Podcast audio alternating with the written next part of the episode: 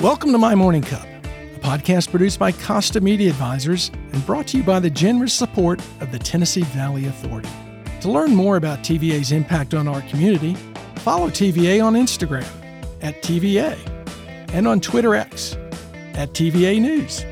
My Morning Cup, where we have interesting conversations with genuine people. I'm Mike Costa, your host.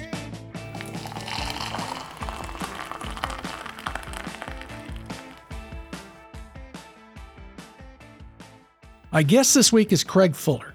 Craig is the CEO and founder of FreightWaves, the leading source of market intelligence for the global supply chain. Craig, welcome to my morning cup.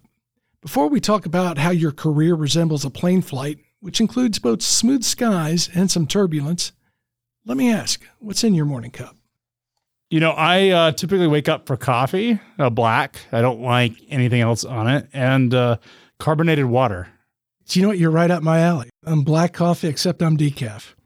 So it's uh, I like it, you know, pretty boring in the morning. I, I don't know about boring, but it gets you going and gets you started. I am not a morning person. I am excited to to know that TVA is sponsoring this podcast. I think TVA is the one of the reasons that Chattanooga has been so successful as a city. Yeah, and we owe them an enormous amount of respect. So it's cool that they're uh, they're sponsoring this. Well, I, I, appreciate you bringing that up. They joined us uh, this year, saw what we were doing, liked what we were doing, and you're right. If it wasn't for TVA, who knows where East Tennessee and the Valley would be? Yeah, I think it's often underappreciated how impactful it is to the local community.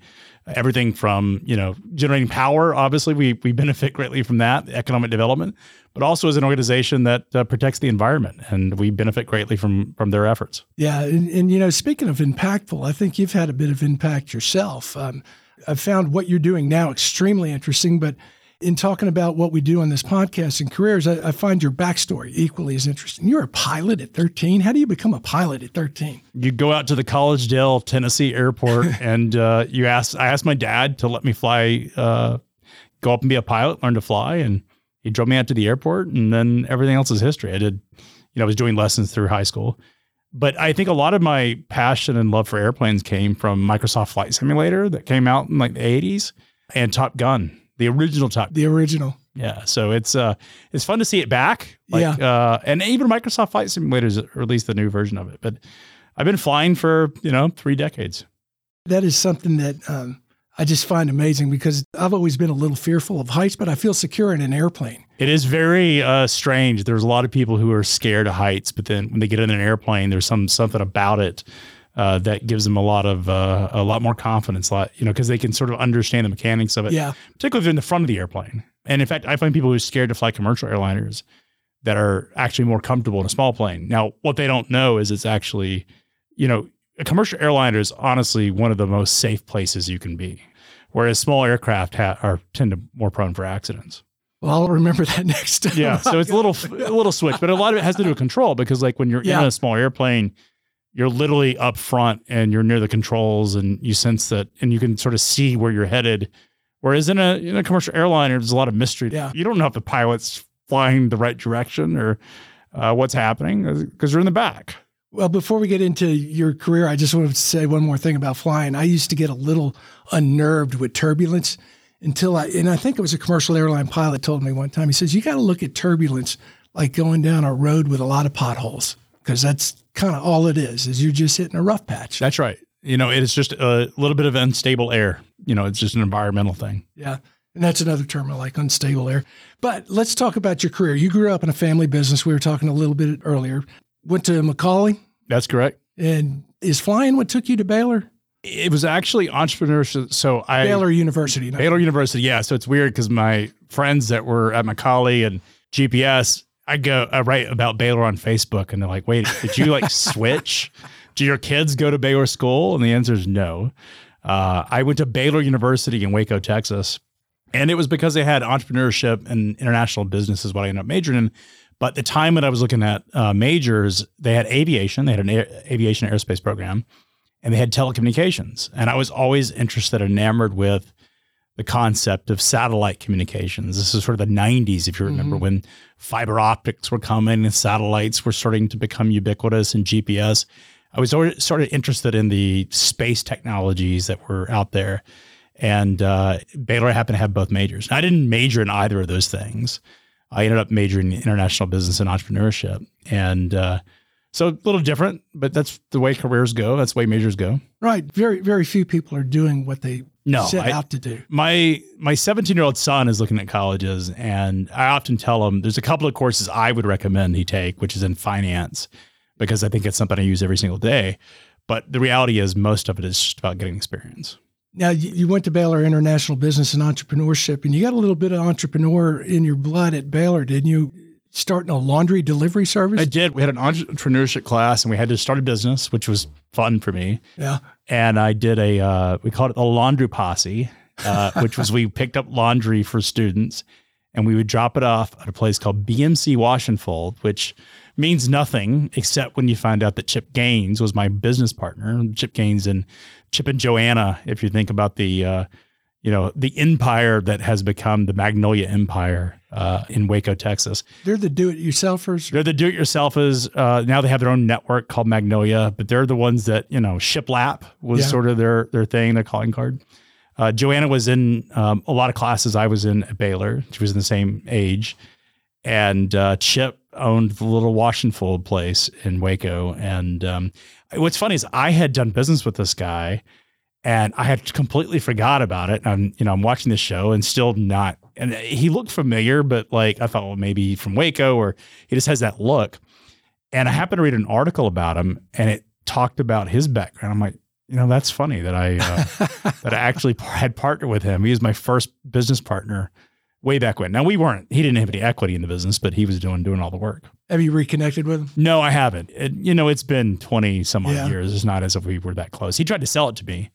like he sent me the proposal. He was trying to sell the Wash and Fold business. Um, but You know, I don't know if I wasn't ambitious enough in college or if I was just misdirected because I've talked to a couple people now, like yourself, who've started businesses in college where, quite frankly, I was lucky to get to class. well, I think, you know, if you look at entrepreneurs, it is common for an entrepreneur to actually have started businesses when they were younger. Yeah. So I did that. I mean, I sold contraband fireworks at school. I uh, uh, sold candy to the neighbor. Like, we lived in, a, in Mountain Shadows, which was a, a growing neighborhood in those days. And there was a lot of construction on our street. We're the first house on our street, so there was a lot of construction workers. I would go to Sam's Wholesale and buy like the boxes of M and M's and Snickers and stuff, and Cokes and sell it. You know, take my I had a moped and would take you know this candy over and people would buy it. so, would you just go door to door? I would go door to door. Yeah, Was this unique to you, or did any of your siblings join in? it was just unique to me. I was definitely the entrepreneur. None of my brothers were entrepreneurs. It was I was the only entrepreneur in the family. Now my dad is an entrepreneur. I mean, he got fired from his dad and started U.S. Express right. uh, back in 1985. And then my grandfather, sort of the patriarch of long haul trucking, and uh, had been an entrepreneur as well. So a lot of the reasons that Chattanooga has such a big trucking industry is largely because of my family. Yeah, Uh, but it's been multiple generations, and I think the family tradition is. Uh, the father is supposed to fire the son I and, and basically leave them with nothing but you know their knowledge of the business to go start something. So it's sort of a family tradition. Well, and, and it's a great way to learn too because you, you don't have anything else. You got to sink or swim. Yeah, you're cut off from the family, and you got to go do it. So, Well, let's talk about your U.S. Express experience. You grew up in a family business, U.S. Express. Your grandfather started, uh, what was it, Southwest? well, he, um, I, I don't know if he started Southwest Motor Freight or bought it, but he may have started it. I don't remember. It was, I was, I, he had a couple of trucking companies. Yeah.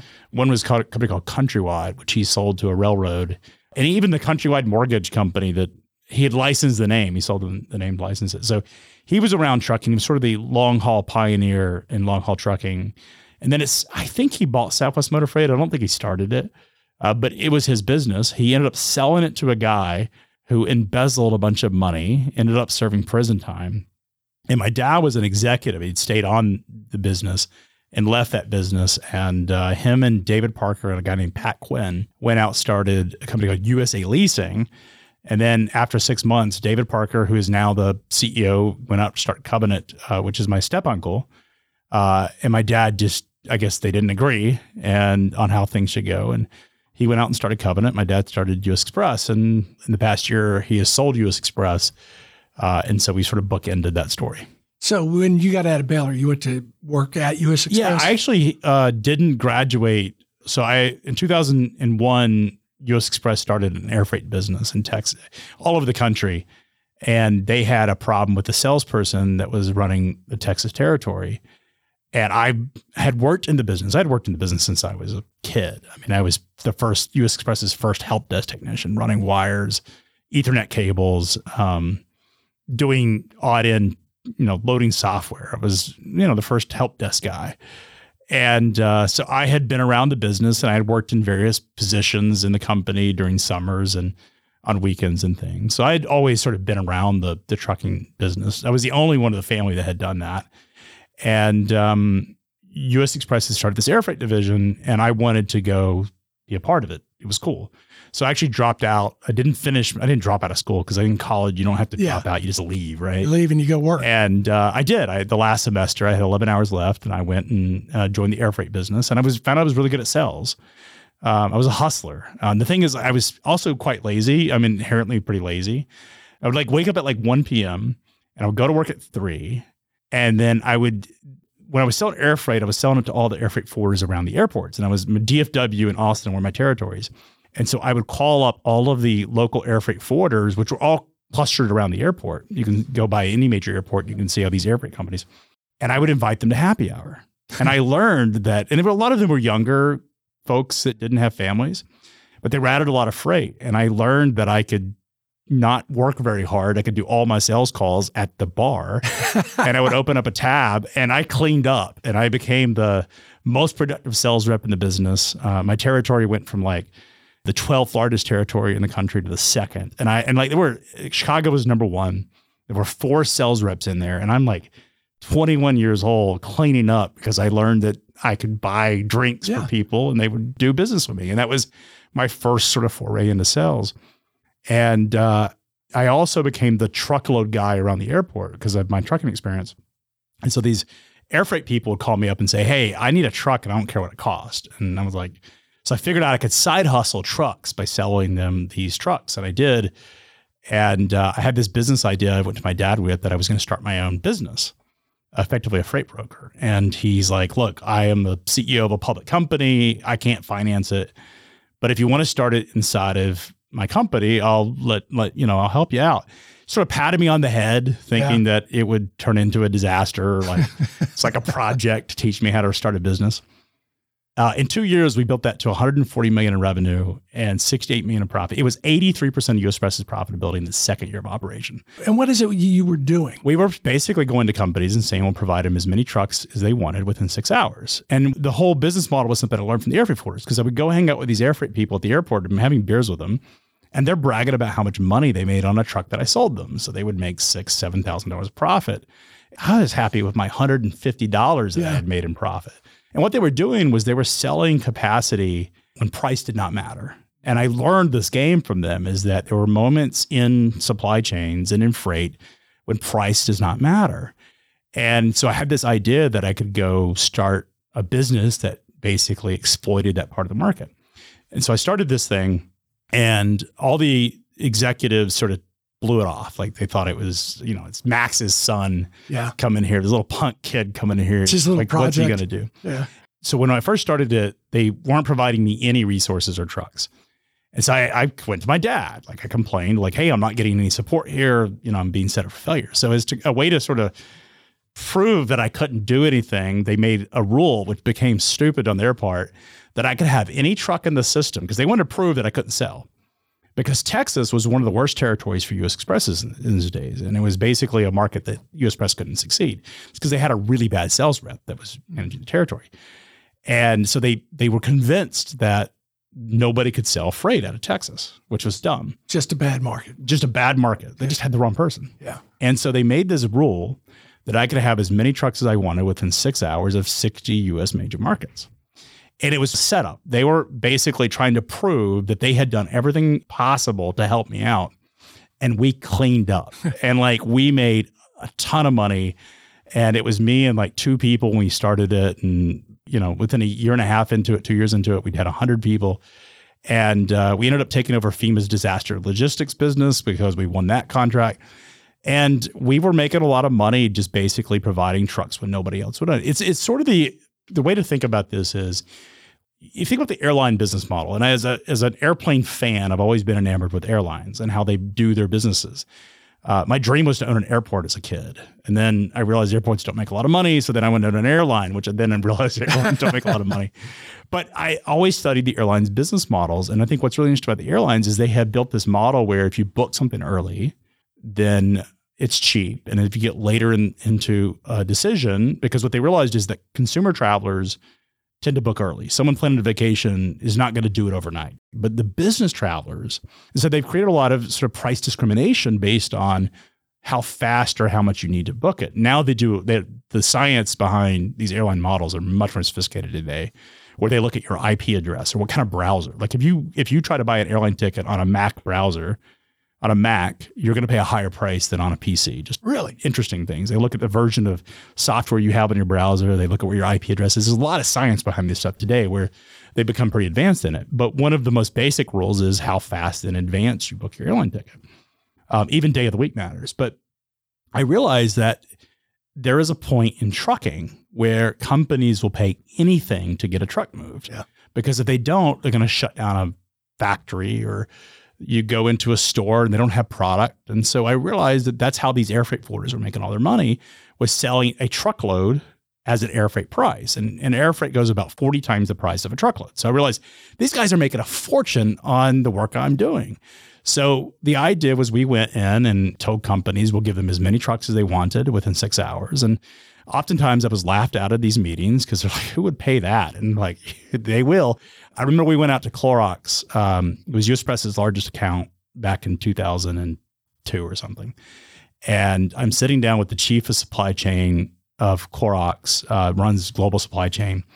Uh, her name was Mary. I don't remember her last name. And she's like, you know, Craig, this isn't, we spent all day with them. It's an interesting business model, but we'll never use it. We plan all of our capacity out really well. So I'm walking outside after dinner with this guy who represented, he was the US Express sales rep for, on Clorox. And he's, he's, he's very apologetic. He's like, man, I thought this would go well. Like we do a lot of business with them. I'm sorry to waste your time. And I looked at him and said, she'll call. He's like, how do you know? I said, because she's going to get in trouble one day and I'm the only person to say yes. Two weeks later, I'm driving from St. Joe, uh, Michigan to Chicago to catch a flight. And she's on my phone. It was a seven o'clock on a Friday. And she's like, I need a white knight. And she's like, We had this Kingsford coal plant that has a problem, and I have 60 truckloads that I can't find a truck for. I need someone to help me. And I said, Mary, you know how this works.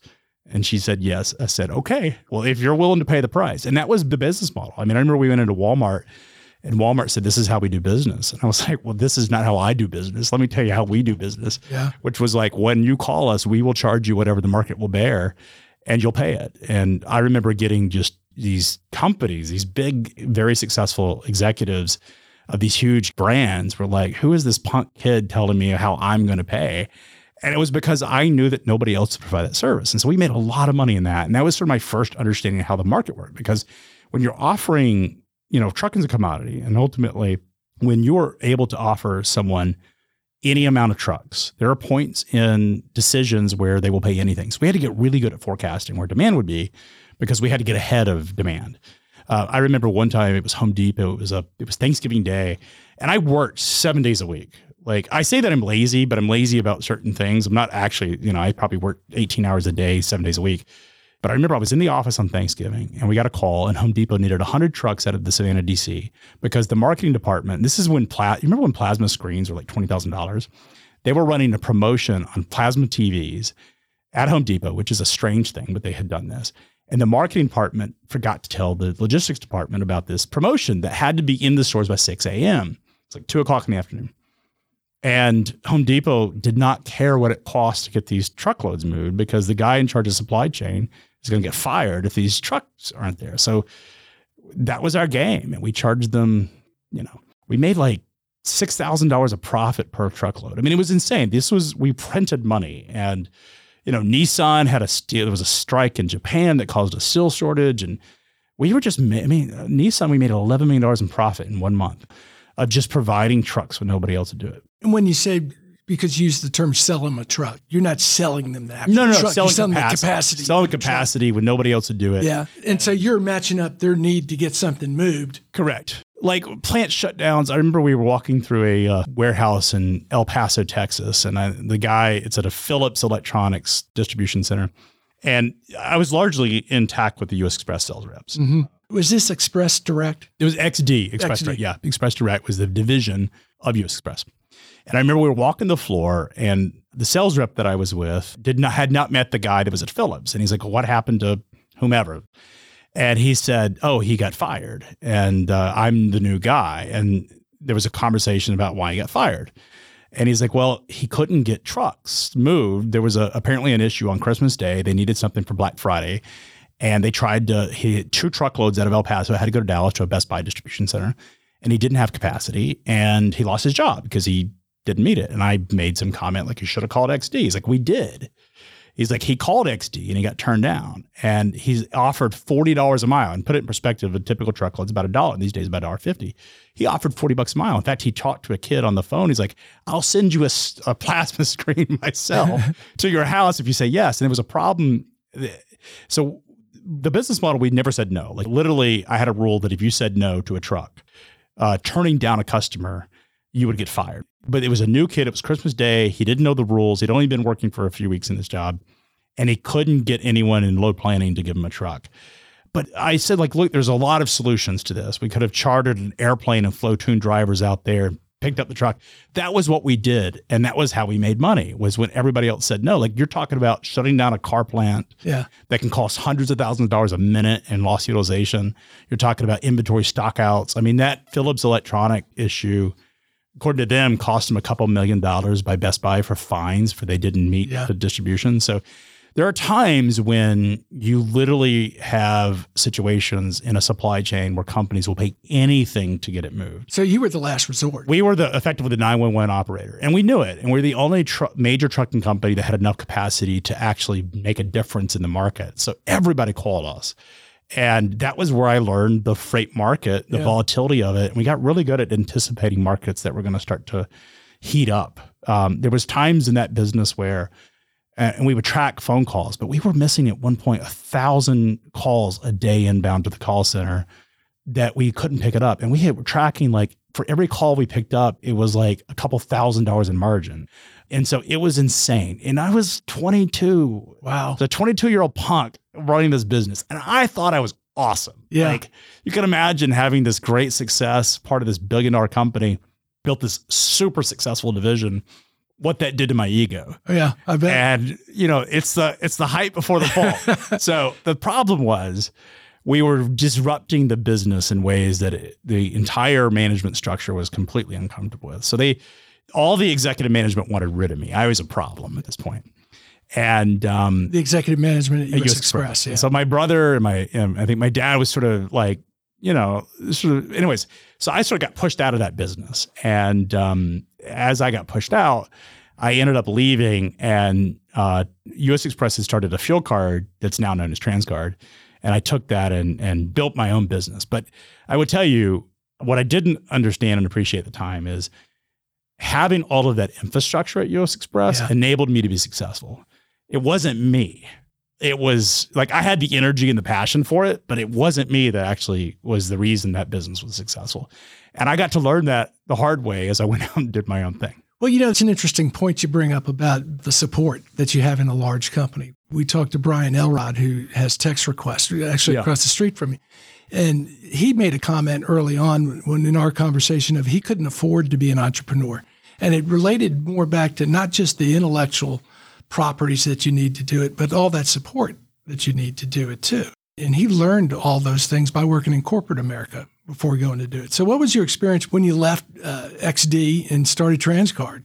I mean, it's a totally different world when you, you, you know, you have to figure out all like. There's a lot of infrastructure that oftentimes I was running a division, and um, uh, something I had started, but I benefited, you know, human resources and finance and accounting and accounts receivable and accounts payable and And you know, legal, stuff. Yeah. And, like there's a, a whole myriad of stuff that corporations have on tap that is available to help their executive be successful. When you're on your own, you've got to build all those things. And oftentimes it's quite because you have to hire the right people. You know, hiring is oftentimes a crapshoot. Uh, you get better, I think, over time as you do more reps, as you hire more people and you do more rep. And anything you Mhm. doing more reps, you get better at it. And so you start to have instincts about people when you meet them, whether they're going to be a good fit culturally.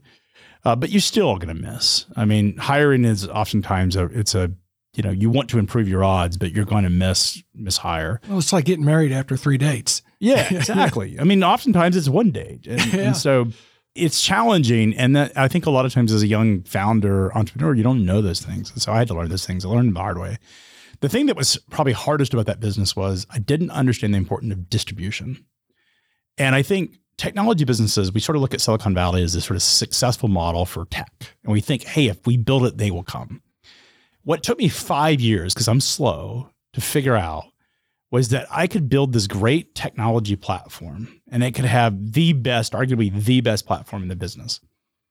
But if I didn't have distribution, if I didn't have a way to market it or really secure a distribution channel, it wouldn't matter. Mhm. Like, and so I didn't understand the marketing and the customer acquisition side of it. It took five years. And so we ended up having this fleet card. We struggled to really sell it to get customers on the platform. We ended up selling that business to US Bank, but we also ended up creating a bank processing system that we could do debit card processing for banks. And for five years, we only brought two banks on.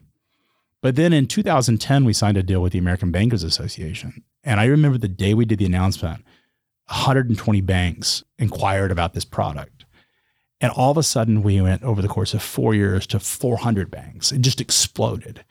And this was my first understanding of distribution. It was like this aha moment that took me five years to figure out that at the end of the day, you can build great technology, you can build a great product. It does not matter if you have not figured out distribution.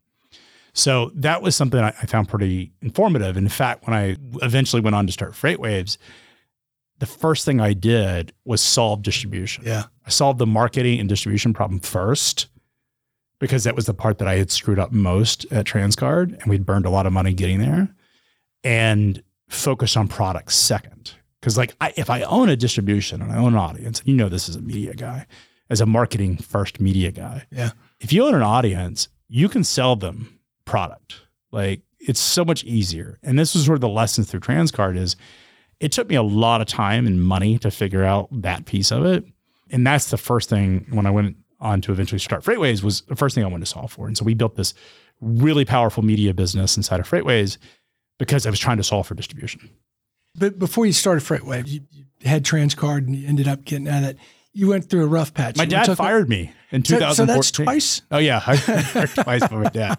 Is, Uh, is that a family tradition? It is. I think there's a, a look at the end of the day, he was justified for firing me. The company was about out of cash. So Transcard about ran out of money. Yeah. And the reason it ran out of money was we finally were growing.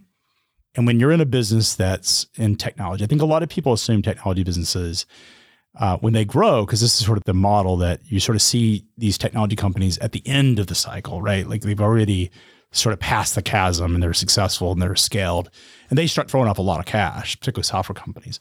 But there's a point in a technology company where you have an incredible upfront investment to build the tech.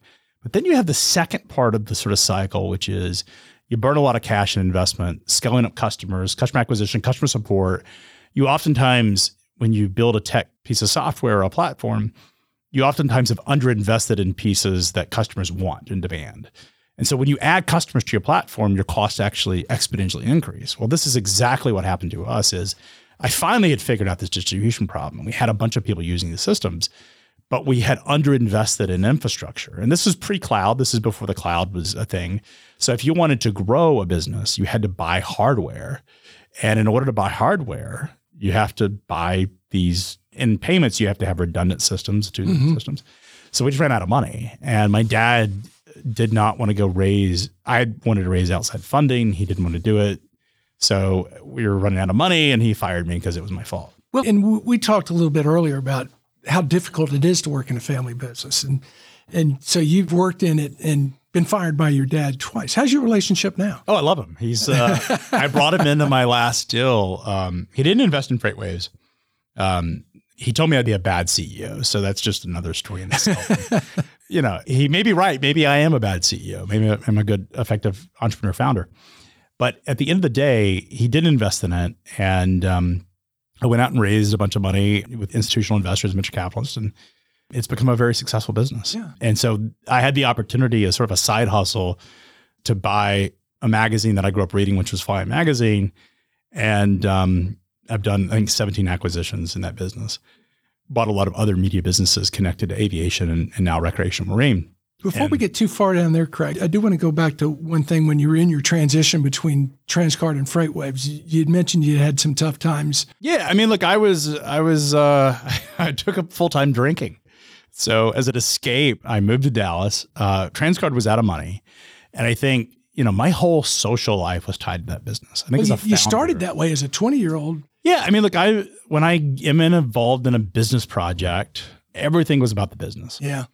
and that's how I pretty much roll. Is like everything becomes about the business. So you're all in. I'm all in. That's just the way I roll. And when you do that, your whole social network revolves around a business. Well, I, I gotten fired, company's out of cash. I didn't want to tell my version of the story because it would hurt everybody who had worked in this business. So I just disappeared. I went to Dallas. And as an escape, as a way to sort of like cope with this, I took up full time drinking and became a, uh, a, a dysfunctional alcoholic. wasn't functional at all. And um, I remember want, drinking to f- pass out. It wasn't even like I want to go to the bar and hang out. I'm literally chugging to, to like literally just pass out because I just wanted to just go. Right. You weren't in a good spot. I was not in a good spot. I was at a low, and uh, this became my life for ten months, and um, that was it was a pretty uh, not fun time. How'd you turn the corner? Oh, I gave up drinking. Uh, Baylor University, Baylor Bears started to win uh, football. Like the thing is, like I think when people are in, in a pretty tough spot, depression's an interesting thing because like I had always been one of these people who'd been dismissive of mental health. Like people who had mental health, I thought it was a crutch, that was an excuse. And having gone through that experience myself, I think incredibly humbled me. I had a greater appreciation for what people's struggles are. But also because like I had it. I had this hubris that I like that could never happen to me. I could never be so low. And I think you start to become when you're in a situation where you start you, you have this very corrupt sort of thinking, you start to realize, hey, and you become far, I became far more empathetic to people's plights. Yeah. Much more so than I ever was before. And I think it was an important sort of experience to me. But the one thing you have in those moments is you want hope. Well, Baylor football had been a pretty abysmal football team for Yeah. many years.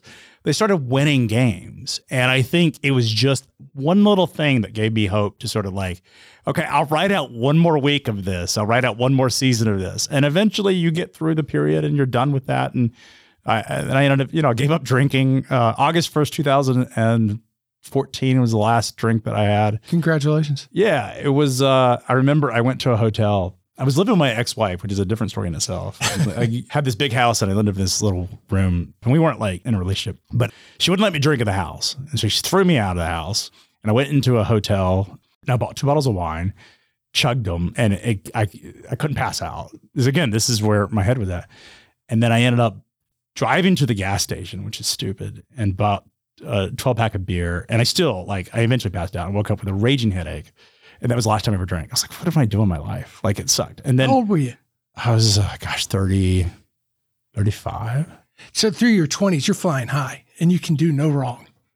pretty Then, much. then yeah. your 30s, I guess well, reality. like it catches up to you, right? Yeah, yeah. Like you, it's your relationships with the people that are in your life. It's the relationships, you know, my personal life was a bit of a mess. Like it just like, there's moments where you have truth. And then the thing, the reality for me is growing up a very successful father and a very successful family, you're in many ways, you have all these opportunities available to you. And failing is different for someone with all of that sort of safety net than failing with somebody who has nothing, like Yeah. who starts with nothing.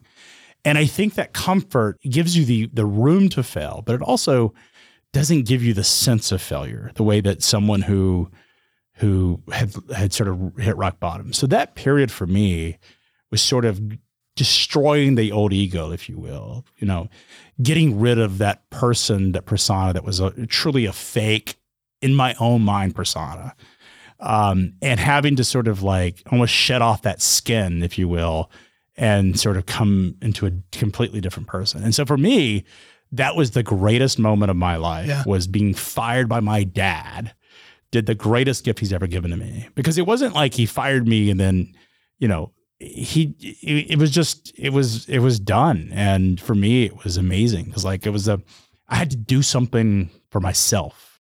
Like I, I had been very successful building things, and I had a, a as an entrepreneur, as a founder, I'd always had a lot of energy to do it, but I never had to do it for myself. And in many ways, having to go out and just do it, and and actually learning that I could do it, because I think in a lot of ways, if you grow up in a very successful family, you know that you always have that that safety net there, so you really don't ever sort of venture outside of it. And had my dad not fired me, I never, probably never would have. Uh, but when he did it, he did me an enormous favor. You know, that's an interesting term you use, safety net, because actually, when my dad died uh, 16 years ago, or 17, that was the term I used. My safety net's gone. Yeah. And I get what you're saying in terms of can I do it for myself? Yeah. You know, because when you're doing it under the auspices of U.S. Express or, or big family, like a big successful, wealthy yeah. family that has you're you know, protected to a degree, and you, you kind of question, well, what if I was not connected? Correct. I think there's a sense of there's a sense of entitlement that comes along with it. Yeah. There's a sense of of doubt. There's a sense of almost imposter syndrome, yeah. where you you don't know if you're as successful for me, I think a lot of people go through a different part of that. They go through that life in their college days or their early 20s where they sort of like are completely worthless. And then all of a sudden they sort of have like, in college, they're partying, they don't do much. And then all of a sudden they sort of come out of it, right? right. Like they're, they're like, and I, for me, it was delayed. For me, it was my 30s. And I think I just had to go through those moments where I, I was able to get my stuff together and sort of move on based on what you're talking about, you pretty much yourself came to that realization, said, okay, now it's time to get busy. Yeah. I mean, I went to AA for two weeks and I stopped going and decided it was going to be done with it. Yeah. And I made my mind up that I was never going to drink again. And um, that was pretty much it. So, how, as you're coming out of this, where do you get the idea for FreightWaves? So I'm day trading. So I had a little bit of money saved up, not a not a lot, uh, but I had burned, I had lost it all day trading.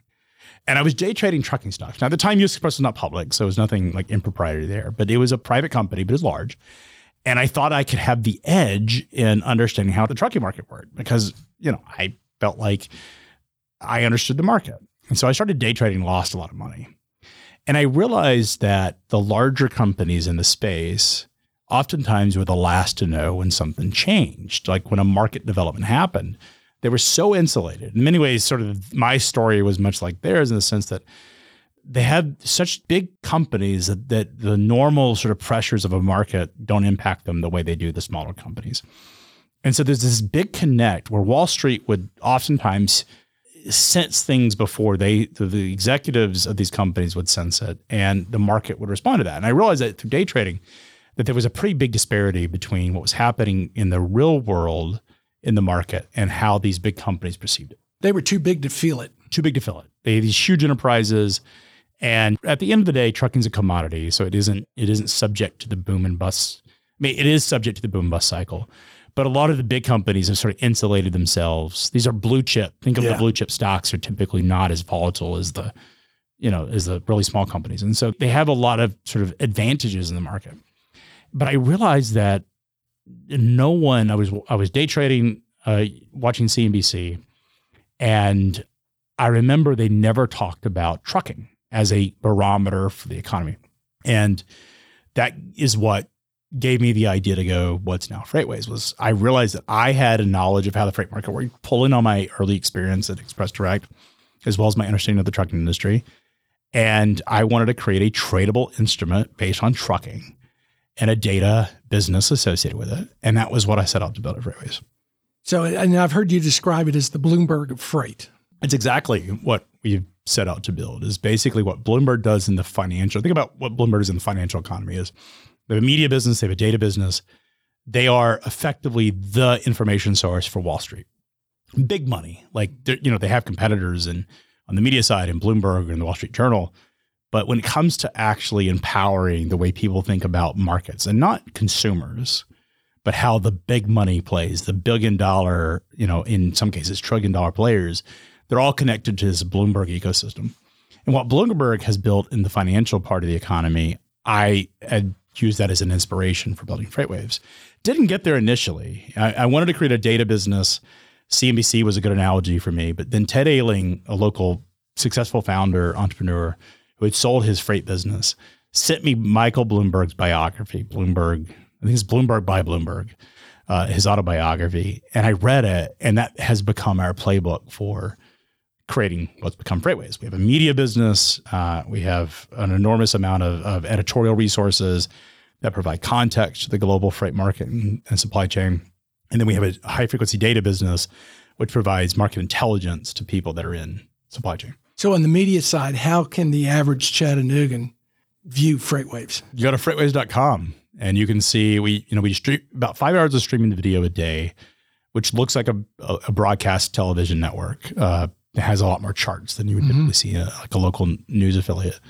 But effectively, you have reporters that are reporting on these topics that people care about if you're in supply chain. And the reason it sounds like a really boring topic. And I remember when we first started FreightWaves, people were like, how could you possibly build a media business based on freight? like it's really boring. And then all of a sudden, now they're like, what's interesting about it is what's happened uh, since COVID and what's happened uh, in recent months with the Red Sea and so forth, people now understand that there is a need for supply chain. Like, I no longer have people ask the question, "How could you do this? Like, how can this be successful?" To where, oh, that's really cool that you guys are like on the front lines of what's happening geopolitically and in the economy and stuff. But this was not understood in 2017. And so, but what we do is our media business, our our um, TV resources are providing information. And if you're a decision maker, let's say you run an auto plant, say you're the chief of supply chain of Volkswagen in Chattanooga. And the president tweets if he doesn't get his wall paid for by the Mexicans, that he's going to shut down the border. Now, what happens with that? And he gives you a week notice. What happens with that is all of a sudden, Volkswagen's supply chain executives, who are dependent upon an open border and a free flow of trade between the two, between Mexico and the United States, are getting calls from the CEOs uh, of the company are getting calls from suppliers and vendors, and everybody's scrambling to figure out what do we do in a situation where this border can be shut down. They oftentimes don't have enough information about um, because the market is so fragmented, the global supply chain is fragmented. They need to know well, how do I respond to these issues? When COVID hit, I remember it was January of 2020. Uh, I was up in Nashville telling a bunch of air freight executives that this virus was coming to the United States eventually and it was going to completely destroy the way the airlines worked. Um, there's a lot of skepticism, but our job is to interpret these events, whether they're geopolitically or economic events, and be on the leading edge of providing information so that companies can respond to that. And really, it's it's short term information about things that are happening right now, like what's happening currently in the Red Sea with container ships being fired upon by the Houthi rebels. That information, uh, if you're running a furniture store or you're running a retailer, you can get information from the major media businesses, you know, the major news outlets, but you don't get a ton of context on what it means for a supply chain. And our job is to reach to help translate that information to companies that are interested in it. So you're interpreting what all those things mean, almost like you were talking about earlier, a company being too big to feel what's happening on the ground. Every company's too big to feel. And the reason I say that is, or too big to know. And what I mean by that is they feel it, but they may not have enough information. I mean, we're talking millions of companies in the United States that are involved in the supply chain. The supply chain is 40% of the US economy. And that means 40% of the businesses are in logistic dependent businesses. And what I mean by that is if there was no logistics, if products could not move, those businesses would cease to exist. No different than if we lost power, like a computer company or a software company would cease to exist. And so they're so tied into what happens and the disruptions that happen in the Red Sea or happen because of COVID or happen because of the border in Mexico or some strike, uh, you know, that happens with, uh, you know, UPS people. Like all of this has an impact on businesses. And if you're responsible for making sure that your business can run because you're in either retail or you're manufacturing or whatever, you need information that you can inform. You need to be informed about that. And that's who our audience is, is we're helping those companies understand what's happening. And in many ways, we get to play the role of a sportscaster. And, right. And, you know, a lot of times we hire people who are former truck drivers or former logistics professionals, where no different than if you're, you know, you're ESPN and you're hiring people who used to be on the field, former coaches or former football quarterbacks. Makes sense. And they're talking about these events as if they're on the front lines. Yeah. Uh, before we run out of time, I want to get to two things. Um, why don't you talk a little bit about what you're doing now with acquiring all these legacy brands of media?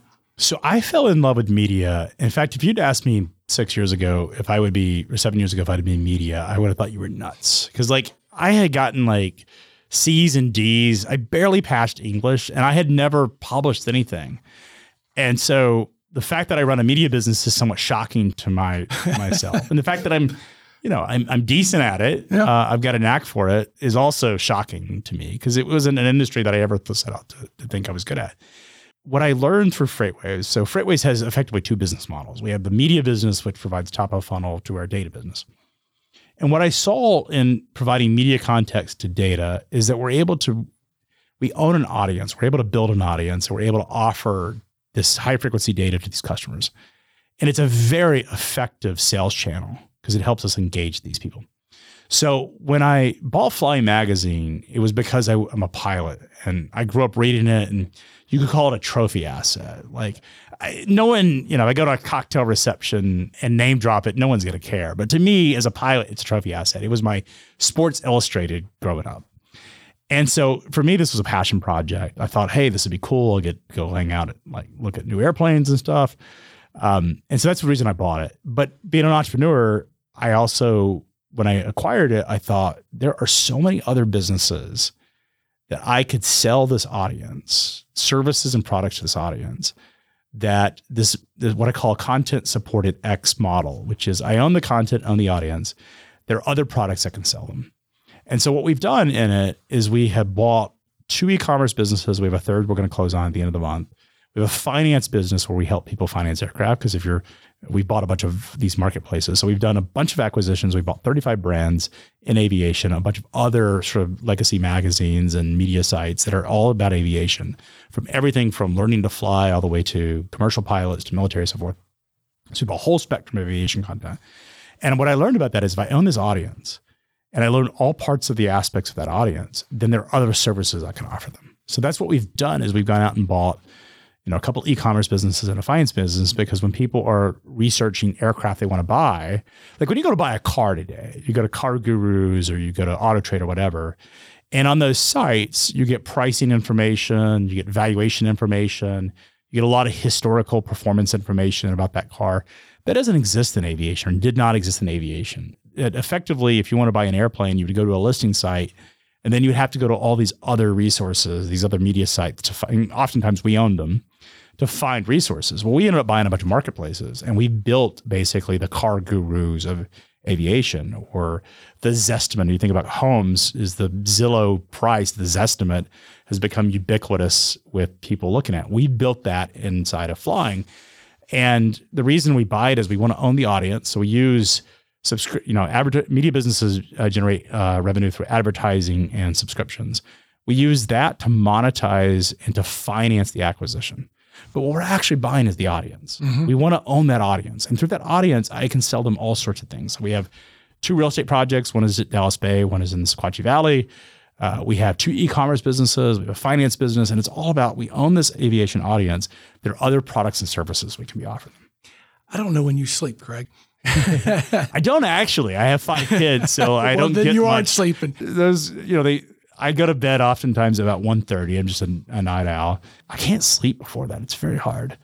Uh, and then they, they come up about 5.30. So they're morning people. I am not. Um, and so they oftentimes interrupt what little sleep I get. Uh, but it's fun. Like I love the media business. The media business is, is really powerful. And it's changing too. It's changing so much. And it's really interesting how underinvested in some of these legacy media businesses – like what's interesting about the media business? I, as a student of media i am not an expert at it by any stretch. I know a lot more about supply chain than i know about media. I just happen to be run a successful set of media companies.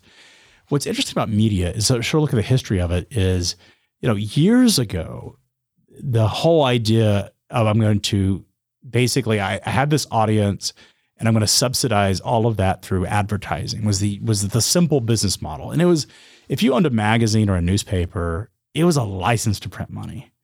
Well, the internet changed all that. Classified ads changed all that. All that went to the internet. And it's made it so difficult for these legacy publishers to sort of survive because their business models are based on a bunch of rules that existed 20 years ago.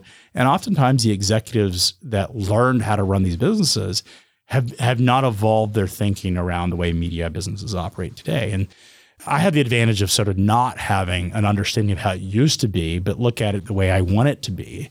and the way it is today. And that's given me a, a lot of edge. But what it's also done is I can buy these media businesses. I'm glad they haven't figured it out.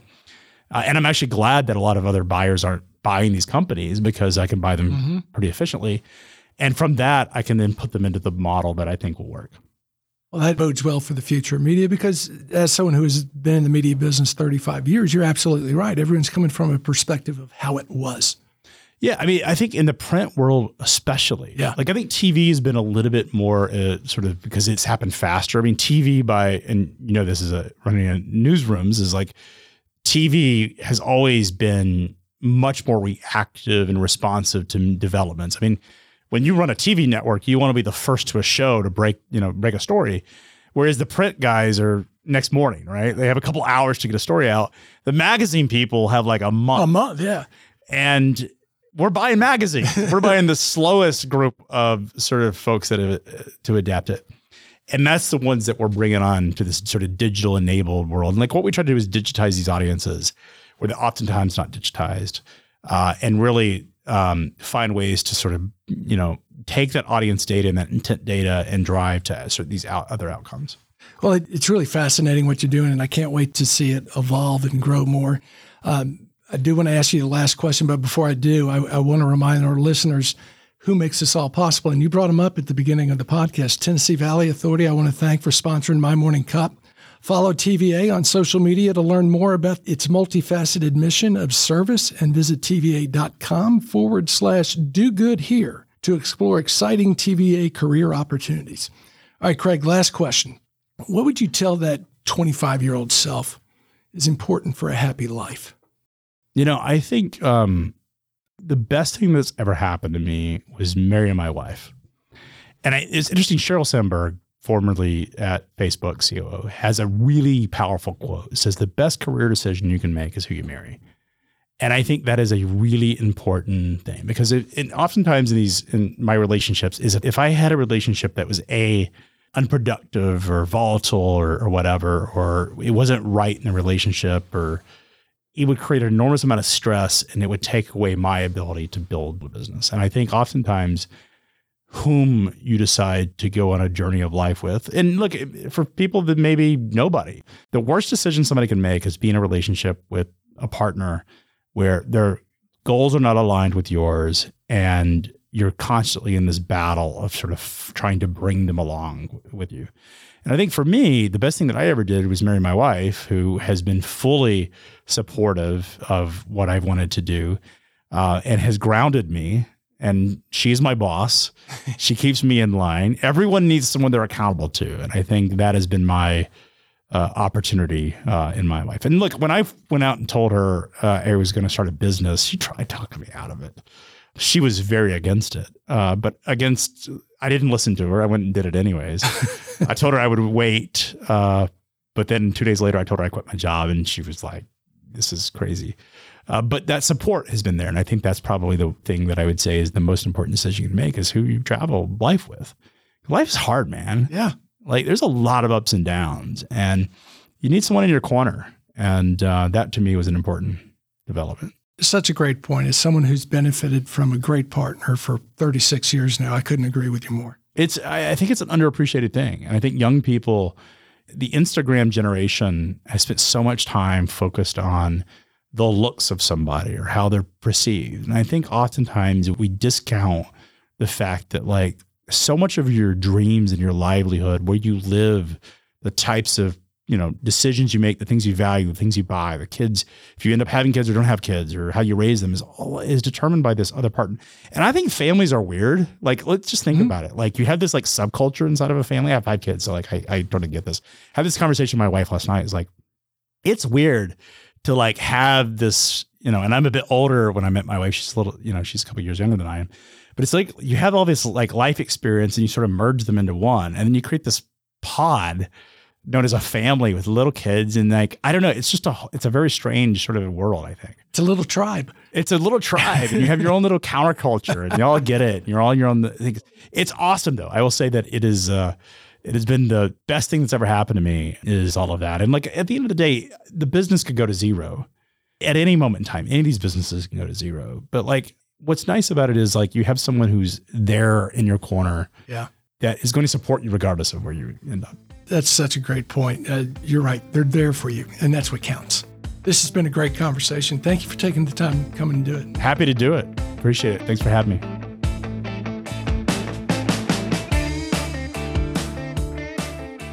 Thanks for listening to My Morning Cup, a podcast by Costa Media Advisors. If you like this episode, please share it with a friend. I release a new episode each week, so be sure to subscribe on Spotify, Apple, Google, or wherever you listen to podcasts.